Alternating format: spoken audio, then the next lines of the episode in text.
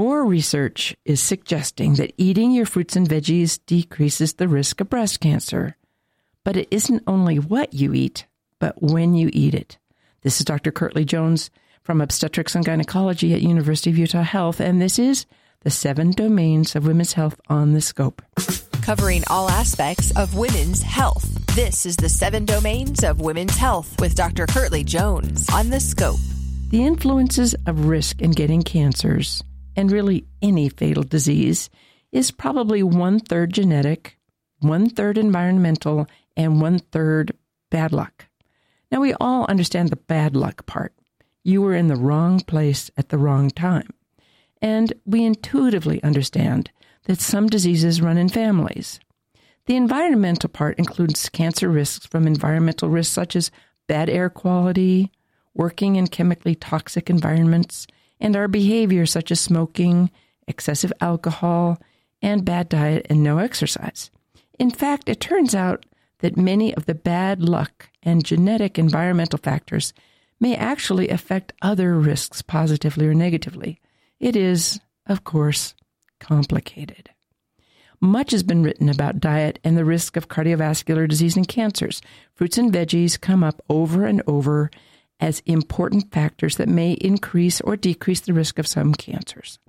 Most recently, researchers reviewed the extensive nutrition questionnaires from the Nurses Health Studies 1 and 2. Now, okay, Nurses Health Studies 1 and 2. Researchers used well validated nutrition questionnaires to examine the association of diet with the risk of invasive breast cancer in over 180,000 women. They followed them with periodic examination for about 24 years.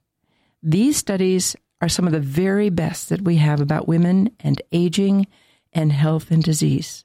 They looked at women who had less than two and a half servings of fruits and veggies a day, and potatoes and ketchup do not count as veggies in these studies. They compared those women with women who ate more than five and a half servings a day. That's about two cups.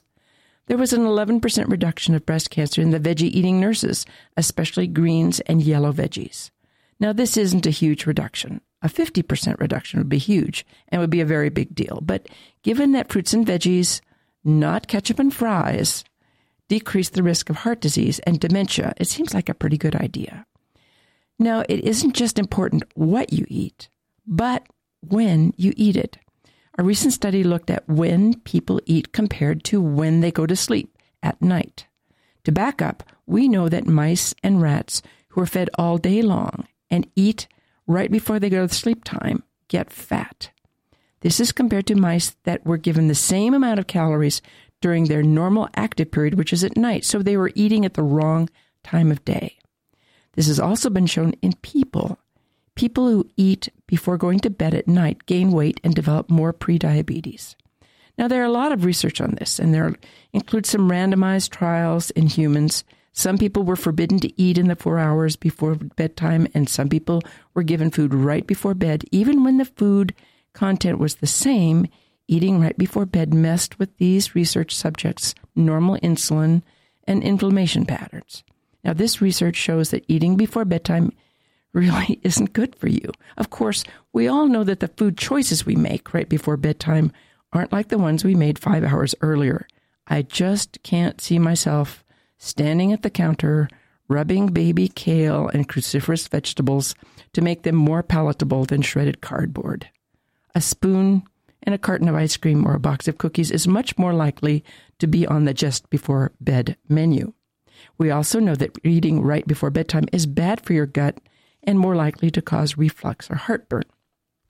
Now, there's evidence from Spain that long term disruption of endogenous circadian rhythms, mistimed eating and sleeping patterns, is how the researchers phrased it. Eating just before sleeping is what I would call it.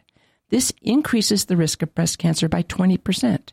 In fact, not eating for three to four hours before your bedtime, whatever that is for you, and having prolonged periods of fasting before you eat again is good for you. By fasting, they mean at least eight hours and preferably 12 hours, and this fasting period decreases your risk of cancer, diabetes, inflammation, and heart disease. Breakfast means breaking your fast. Fasting doesn't count if you ate before bed got up in the middle of the night for a cookie or a spoonful of peanut butter, slept only six hours, and then ate in the morning. So, how can eating before sleeping increase your risk of breast cancer? And you guys, prostate cancer as well. Again, it might be the problem of food choices, high fat choices for late night snacking versus rubbed kale salad at dinner. High fat foods increase the risk of breast cancer. It can be suppression of melatonin just before you go to bed, that bright light in the refrigerator on your eyes as you're seeking out something yummy. It can also be a rise in insulin, which is a risk for breast cancer, or it can be messing with your immune system by eating before bedtime. So, intermittent fasting is a big fad in diets these days.